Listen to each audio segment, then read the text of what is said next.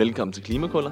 Du lytter til podcasten, hvor vi snakker om alt det, som ikke er så lige til at forstå eller blive enige om, når det gælder jordens klima. Vi sidder her alle tre igen. Jelle, Jakob Rasmus. Hvad skal det handle om i dag? Det skal handle om Klimarådet. Dem, som øh, er vagthund for regeringen, og som har taget øh, vores navn. Det er altså den der terrier, der siger... Det går ikke godt nok, det her. Var du en, øh, var du en boremaskine eller en bulldog? Jeg tror, jeg var en terrier, men... øh, Nå, okay, ja, ja, ja. ja men, men jeg synes egentlig, at Hjalte havde en pointe, at vi burde hedde Klimarådet. Men nu bliver jeg helt forvirret af den der terrier-lyd, så nu ved jeg slet ikke, hvor jeg er henne i mit Jamen, hoved. det er fordi, vi skal hedde Klimarådet, og vi skal være øh, vagthunden i form af en terrier over for regeringen. Og det tror jeg, der er brug for. Fordi jeg har hørt på vandrørene, at øh, deres ambitioner for at lægge en plan for at nå deres ambitioner i 2030, øh, de er ved at skride. Og, og jeg synes allerede, i at der er så mange led, når hvis man kender øh, altså dansk byråkrati og ikke mindst byggebranche, så ved man, at det hele bliver forsinket. Det, det går altid lige efter planen. Altså, det, tidsplanen holder altid. Vil du så ikke fortælle os, hvad er øh, regeringens tidsplan? Jamen, jeg, jeg synes, det, det fede her, det er jo, at øh, regeringen, øh, på grund af klimaloven, skal de altid komme med sådan en klimaplan en gang om året. Og det er de jo så kommet med. Og Klimarådet, de øh, har altså vurderet den her rapport her, og altså, med pæne vendinger vil jeg sige, at Ah, de er høflige. De er høflige mennesker i Ja, de, Klimarådet. de, de er virkelig uh, høflige, altså fordi det, der kommer ud, det er ikke, det er ikke flot, synes jeg ikke. Altså, regeringen, de uh, estimerer jo, og det synes jeg er tidsoptimistisk, at uh, CCS, altså Carbon Capture and Storage, og Power to X, som ligesom er det, der ligesom udgør hockeystaven, de uh, har en omstillingshastighed på de her 5-6 til 8 år. Samtidig så siger vi, at vi skal have vanvittigt høje ambitioner, venner. Det skal altså bare gå stærkt med klimaet. 70% reduktion til 2030. Og samtidig så skal planen lægges i 2025. Der skal man klar. Nå, okay, så det er først 2025, vi skal finde ud af, hvordan vi når mål i 2030. Ja, så der er to i mål i hockeystaver 2030 tager 6-8 år. Ej, den er tung. Den er rigtig tung. Den er oppe bakke. Men det er også der, jeg synes, det er helt vildt skønt, at der, der Mette F., hun var henne i, uh, henne i Glasgow, og står på talerstolen og siger, i Danmark, der formår vi både at have en høj vækst og have høje ambitioner. Sådan høje ambitioner, det, kan- det kan alle jo have. Det handler om, at vi reelt gør noget. Jeg tror også, at øh, en af Klimarådets pointer, det var ligesom, vi skal have en mere konkret plan, men altså, det går ikke at sige, ja, ja, ja, vi gør det her, vi gør det her. Men altså, uden rigtig at, at få ned på skrift, hvad er det, vi skal? Altså, hvad er, hvad er planen? Men undskyld, undergrave det, altså det hele 70% målet det her. Fordi hvis der er noget af de her øh, løsninger, der kan tage op til 9 år, så skal vi jo i gang nu. Altså det, den hedder 2021, og vi vil nå det i 2030. Der er jo ikke et, øh, vi kan jo ikke satse på, at det bliver et gennemsnit, eller det bliver i den gode ende, eller noget. Altså næsten tværtimod. Vi bliver næsten nødt til at satse på, at det, det går så langsomt, som, øh, som vi ellers er vant til med KU-byggerier og des lignende. Så, så øh, altså, det er lidt det er dårlige nyheder, er det ikke det? Altså, det synes jeg, men jeg synes også, det er fuldstændig vanvittigt, at man kan komme med sådan en plan, ikke? der altså, er tidsoptimistisk i forhold til, hvor hurtigt det går. 6 til 8 år. Og så samtidig så siger man, at planen skal lægges til 2025 til at løse det til 2030. Altså, det er jo, det er jo fuldstændig hul i hovedet, ikke? Det understreger også, hvor, hvor vigtigt det er med en, øh, en vagthund. Og det må vi sige, det er, øh, det er Peter Mølgaard, formand for Han, Klimarådet. han er bossen af hunden. Lige præcis. Skal vi ikke øh, invitere ham ind og, øh, og høre, hvordan øh, han arbejder med, med den rolle, og, øh, og hvilken indflydelse de har? Vi skal jo lige, vi skal lige huske, Tuberfondet. Tuborgfondet. Altså, gutter. Ej, de vil gerne hjælpe. Altså på den, på den helt store kling og på den lille. Så de vil gerne støtte det helt store formål, som er øh, altså bæredygtig omstilling, og specifikt unge mennesker med et beløb op til 100.000. Og det er altså noget, som jeg tænker, der sidder nogle gutinder og nogle gutter derude og tænker, det kunne godt være dem, der skulle have dem. Ja, det er jo, altså, der, er- der er 100.000 mange gange, så I kan, altså, alle kan søge. Og, øh, og det tager syv dage, så får man, øh, så får man svar. Ej, det er rigtigt. Hvis der er nogen, der ikke bøvler med byråkrati, og som bare har fart på, så er det Tuberfondet. Det, det må kan vi man altså sige. godt lige give en lille ros til. Og med det sagt, så skal vi have Peter Mølgaard. ind.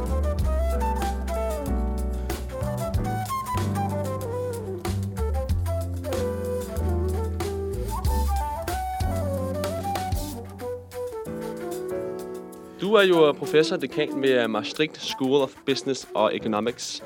Og derudover er du formand for Klimarådet. Velkommen til, Peter. Tusind tak.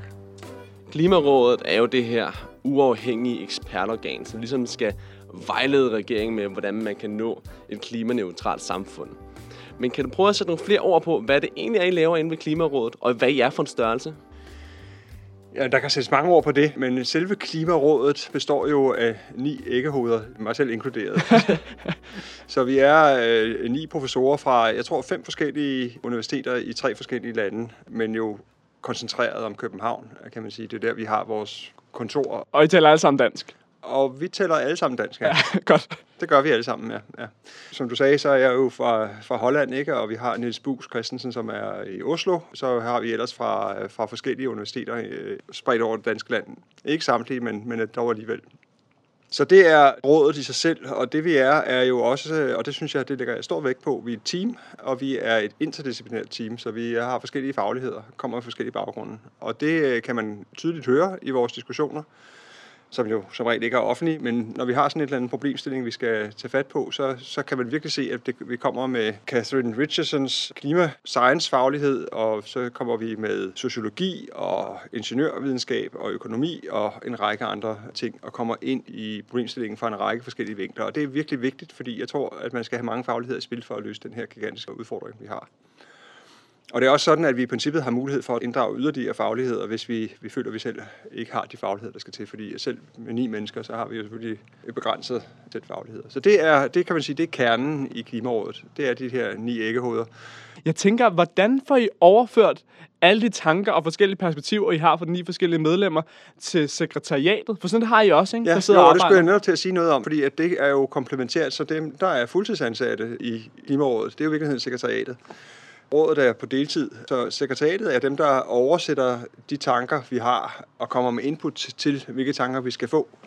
Så der er en pingpong. Vi arbejder overvejende i møder med så e-mail og anden type korrespondence ind imellem møderne, men sekretariatet arbejder så mellem møderne, og ja, også under møderne selvfølgelig, men med at øh, føde os øh, tanker, oversætte vores idéer til konkrete øh, rapporter og den slags, i en eller anden iterativ proces, som fungerer rigtig, rigtig fint. Og øh, hvor vi ligesom havde besluttet os for, at et af vores værdipunkter er, at vi skal have en høj troværdighed, så derfor er det bedre, at det tager tid, og vi kommer grundigt ned i det, end at det går hurtigt. Og nogle gange kan man godt ønske, at det skulle gå hurtigere, ikke? også i, af hensyn til, at vi gerne vil ud med nogle rapporter, men troværdigheden skal bare være i højsædet. Så derfor tager vi den tid, det skal til. Og helt konkret, så er det de her rapporter, som er basis for jeres, øh, jeres vejledninger til regeringen, eller hvordan? Ja, det er jo videnskabsbaseret rådgivning, vi foretager. Altså, så vi har jo tre roller. Vi har rollen som netop rådgiver, og det er jo så baseret på de analyser, vi laver. Og vi har det meget svært med at komme ud med rådgivning, som ikke er baseret på en eller anden form for analyse. Og I kender det jo fra jeres egen baggrund. Man kan altid dykke dybere. Så et eller andet sted er vi også nødt til en gang med at sige, okay, nu mener vi, at vi har nok til, at vi kan gå ud med noget rådgivning. Så det er den ene rolle, det er den der vidensbaserede rådgivning. Den anden rolle, vi har, det er jo sådan en vagthundsrolle, kan man sige, eller revisorrolle, hvor vi skal holde regeringen lidt i ørerne og se på, om de nu lever op til de målsætninger, der står i klimaloven. Så det, det er klimapisken, der kommer... Det er, ja, det kan du sige, og- og man kan bruge mange billeder på det, men det er jo der, hvor vi har en rolle, der er skrevet ind i klimaloven, om at vi engang årligt skal tage en status på, hvor godt går det med klimapolitikken, og er det anskueligt gjort, at vi når klimamålene, der er skrevet ned i klimaloven. Og så er pressen interesseret, og så er medierne over jer og vil høre. Og det er det generelt, synes jeg. Jeg synes, vi får en god presse, og vi kæmper for at følge med, kan man sige, med pressen. Men til februar kommer vi med en ny rapport. Vi kom med en her, den første i februar øh, 2021. Nu til februar 2022 kommer vi med den anden af dem, hvor vi skal vurdere, om det er anskueliggjort, at vi når 70%-målet i 2030, 60-54% allerede i 2025, og så selvfølgelig klimaneutralitet senest i 2050. Sidste gang vi kom med den i februar i år, der øh, konkluderede vi jo, at det ikke var en skulegjort. Og det, var, det fik i hvert fald en, en vis øh, mediedækning. Øh, og, og nu må vi se, hvor vi ender henne næste gang. Der er jo kommet klimapolitik, som vi så skal evaluere, og det er vi i gang med i øjeblikket. Vi er nede og grave dybt og se på, hvilke forslag, der ligger fra regeringen, og hvor langt er man kommet for eksempel på landbruget og på, ja, på alle de pakker, der er kommet, som vi har kigget på det sidst. Den tredje opgave, vi har, det er i virkeligheden at gøre det, som vi gør lige nu, altså at bidrage til den offentlige debat omkring klimaloven og sørge for, at det har en vis... På fornemmeste vis, vil jeg sige. Ja, det er glimrende. Tak. Men øh, hvordan... Karaktergivningen kan vi komme til senere. Lad os gøre det, så kommer en evaluering. Ja, det er på universitetet, vi sidder. Hvordan øh, er det i januar eller februar måned, I kommer med den store vurdering af, om det er anskueligt gjort, at vi kan opnå de 70 procent? Det er ultimo februar, så den sidste hverdag i februar regner vi med at udkomme. Og, og hvornår er det ligesom I internt ved, om den her, den, I, de får grønt lys, eller de får rødt lys? Ja, vi sætter som regel, gjorde vi i hvert fald sidste år, prøver at sætte en, en streg i sandet omkring nytår. Klimaministeren skal jo også komme med en redegørelse til Folketinget i december, så vi tager ligesom den redegørelse og siger, når den ligger der, så, kan vi, så har vi ligesom grundlag til rapporten. Og selvfølgelig er der en masse, vi ved i forvejen, som vi allerede nu sidder og arbejder på. Men det betyder, at der skal ikke komme noget helt vildt vigtigt ud i januar for klimaministeren. Jo, så, så bliver vi jo nødt til at, ja, at tænke det det ind på ja. en eller anden måde. Ikke? Klar. Altså, og, det, og det gør vi også så. Men, men altså, vi prøver at sætte en streg i sandet og sige, når vi, nu har vi ligesom grunddata, fordi der ligger også en lang rapport og, og masser af databehandling bagved og baggrundsnotater. Så må vi tage det, der kommer, og så skrive det ind på en lidt mindre grundig måde jo. Og sådan er det. Altså det, det, hvis der kommer noget i januar eller første del af februar, så skal vi indarbejde det, men kan ikke gøre det så grundigt. Og der står i klimaloven, at vi skal udkomme i februar, så det er derfor, vi har sat den sidste dag i februar til at være vores deadline. Ikke? Så. Jeg tænker lidt i forhold til både øh, regeringens sådan, overordnede klimahandlingsplan, men også underaftaler som en landbrugsaftale eller en transportaftale. Bliver Klimarådet spurgt til råds, altså når, når sådan nogle aftaler skal på benene? Eller er det bare, at man kigger på rapporterne og siger, hvad foreslår Klimarådet? Det er et godt spørgsmål. Jeg synes jo efterhånden, øh, at vi i de tre år, jeg har været formand, har fået dækket alle de hvide punkter på landkortet, i hvert fald for så vidt angår den indenlandske klimapolitik. Så jeg synes, vi har rådgivning på alle områder. Og som jeg sagde før, så bygger vi jo på analyser. Man bare spørger os, så, og, og vi ikke ligesom har noget at lave en analyse på, så er vi tilbageholdende med at komme med en rådgivning. Men det er klart, at den modstykke til det er, at klimaministeren kan faktisk i henhold til klimaloven stille os et spørgsmål og bede os om at lave en, en redegørelse. Og der må man så sige, så, så er vi nødt til at tage os den tid, der skal til, for at vi kan komme ned og, og svare ordentligt på det. Og det skete på gange, at vi er blevet spurgt direkte om et eller andet, men sjældent om, hvordan skal man skrue hele pakken sammen. Det, der, der tager vi så et selvstændigt initiativ. Vi er uafhængige, så vi siger, at vi har nogle idéer til, hvad man kan gøre på landbruget. Vi har nogle idéer til, hvordan man kan gøre på øh, industrien, eller på, vi er lige kommet med noget på tung transport også, og vi kommer med noget omkring fødevarevaner her senere på året. Så jeg synes egentlig, vi lægger flere og flere områder. På en bred palette synes jeg, vi har noget at byde ind med for hele det danske samfund. Det er klart, det, det skal vi videreudvikle. Og så har vi jo også det globale ben, som er skrevet nyt ind i klimaloven, hvor vi så er begyndt at opruste på samme måde som regeringen også er, er ved at gøre det, så vi følger lidt efter det og prøver også der at, at monitorere, hvad regeringen gør, og om det giver mening, og, og hvor stort klimaaftrykket er globalt. Og når I kommer med jeres rådgivning, som du siger, det der er virkelig centralt, det er jo, at den er uafhængig, men den er jo samtidig inden for nogle rammer, som trods alt står i, i klimaloven. Altså blandt andet der med, at, at I skal se efter omkostningseffektive løsninger, ja. eksempelvis. Og det er en, som vi, vi har stusset over flere gange herinde, herinde i programmet, og vi taler også med, med Connie Hedegaard om det sidste uge, fordi når vi ligesom forestiller os omstilling af det danske samfund til en grøn fremtid, så tænker vi det jo lidt ligesom John F. Kennedy, som siger, altså, vi skal land a man on the moon. Ja. Revolutionen! Men han tilføjer jo ikke, 10 år. men lad os gøre det så billigt som muligt. Det er jo ikke en, en del af hans øh, vision for samfundet. I virkeligheden bliver der udelukket nogle ret gode løsninger ellers, når vi skal se på at gøre det så billigt som muligt. Ja, det er jeg ikke sikker på, men i hvert fald så kunne du sige, hvis der stod det modsatte, at man skal bruge så mange penge som muligt, det vil jo heller ikke give mening. Vel? Så, så en eller anden måde at gøre det omkostningseffektivt på. Hvis det har sådan noget som vindmøller eksempelvis, det, det, det talte vi med, med Connie om, hvor hun ligesom var- også sagde, jamen, nej, det var jo ikke en ting, man dengang sagde, åh, det er da klart den, den billigste måde at få skabt grøn energi på. Ja. Men alligevel så viste det sig at have et kæmpe potentiale, at det var det, man kastede sig over. Så det er mest det, vi ligesom er bange for, at hvis man har så meget fokus på prisen, er der sådan nogle potentialer, vi misser.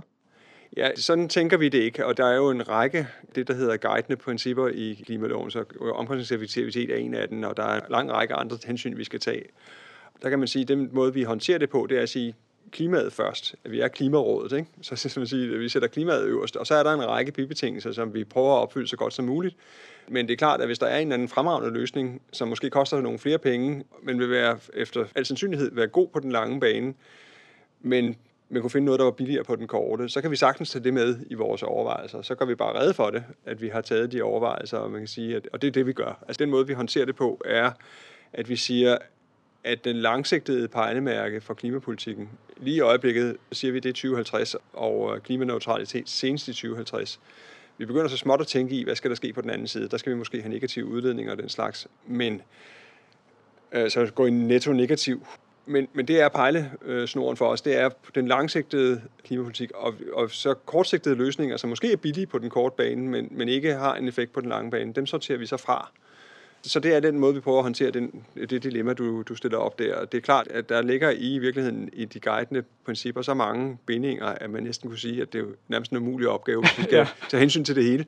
Derfor er det, vi siger, at klimaet er nummer et. Så er der en række kan man sige, bibetingelser, som vi skal kigge på. Omkostningseffektivitet er en af dem. Men vi tager hovedhensynet først, og så må, så må det andet følge. Så det er ligesom en opgave på uni. I skal virkelig bare eksplicitere, hvad det er, I har valgt, og hvordan de forskellige ting er vægtet. Det er en god videnskabelig metode, vi Ja. bruger. Ja. Vi har tænkt meget, når de folk, der sidder inde i sekretariatet der, hvor mange er I, og er I, er I nok til ligesom at kunne hamle op med at reagere på, hvad et stort klimaministerium og en masse styrelser der, der kommer med? Er, er I nok mennesker i virkeligheden? Altså, vi er jo i hvert fald blevet tredoblet i den tid, jeg har været formand. Så øh, da jeg startede, var der cirka 8 medarbejdere, og nu er der over 25, så, og vi har fået en, en langt større bevilling på finansloven. Om det er nok, kan man jo altid diskutere. Vi er, altså, jeg, jeg, jeg er altid utålmodig. Jeg vil altid gerne have flere analyser hurtigt, og så vi kunne sagtens bruge flere ressourcer. Men jeg vil sige, at vi har et fantastisk velfungerende sekretariat, som arbejder også mere, end de behøver, kan man sige og i det her pingpong med Klimarådet. Så jeg synes, vi får leveret en masse. Kunne vi levere mere, hvis vi var dobbelt så mange? Selvfølgelig kunne vi det, og vi kunne sætte flere ting i gang. Og de arbejder ikke så hårdt, at der er et frist sprog inde i Klimarådet. Nej, det, det vil jeg ikke sige. Vi arbejder også med den kultur. Vi har fået jo to nye øh, medlemmer af Klimarådet for halvandet år siden cirka. Men også når man vokser så meget som sekretariat, så skal man også arbejde med kulturen. Så vi arbejder med kulturen i, i sekretariatet og i rådet, og, og, øh, og en del af det er jo den her øh, omgangsform. Og det går stærkt, men det går ikke så stærkt, at vi har en frisk tone på den måde, som, som det kan forstås i, i mink-forstand. Nej. Når I laver de her rapporter her, så kommer I jo ind over mange forskellige emner og giver regeringen en masse muligheder for, hvordan de kan handle. Men øh, hvis du skulle lave en handlingsplan for fremtiden, hvad ville så være nogle af de vigtigste pointer at have med ind over? Jamen altså, nummer et er jo for Klimarådet, at vi får den her generelle drivhusgasafgift, som vi mener skal indfases nu, og stige til et niveau, som vi lige har foreslået, skulle ligge omkring 1.500 kroner per ton CO2-ekvivalent, altså en helt del mere end det, vi har i øjeblikket. Det er den væsentligste drivkraft for den grønne omstilling, og det vil også sende et klart signal til øh, ja, erhvervslivet, men også til private forbrugere om, at det er dyrt at udlede drivhusgasser, og det skal det være. Så det er den vigtigste ting, vi kunne få sat i gang, kan man sige. Så der er en lang række ting, vi skal have gjort, øh, og vi har jo et helt katalog på forskellige øh, områder. En anden ting, som vi, som vi lægger stor vægt på, det er, at den udbygning med vindenergi, grøn, øh, eller kan man sige klima, klimavenlig energi, og det kan kun gå for langsomt, fordi... Flere vi- vindmøller.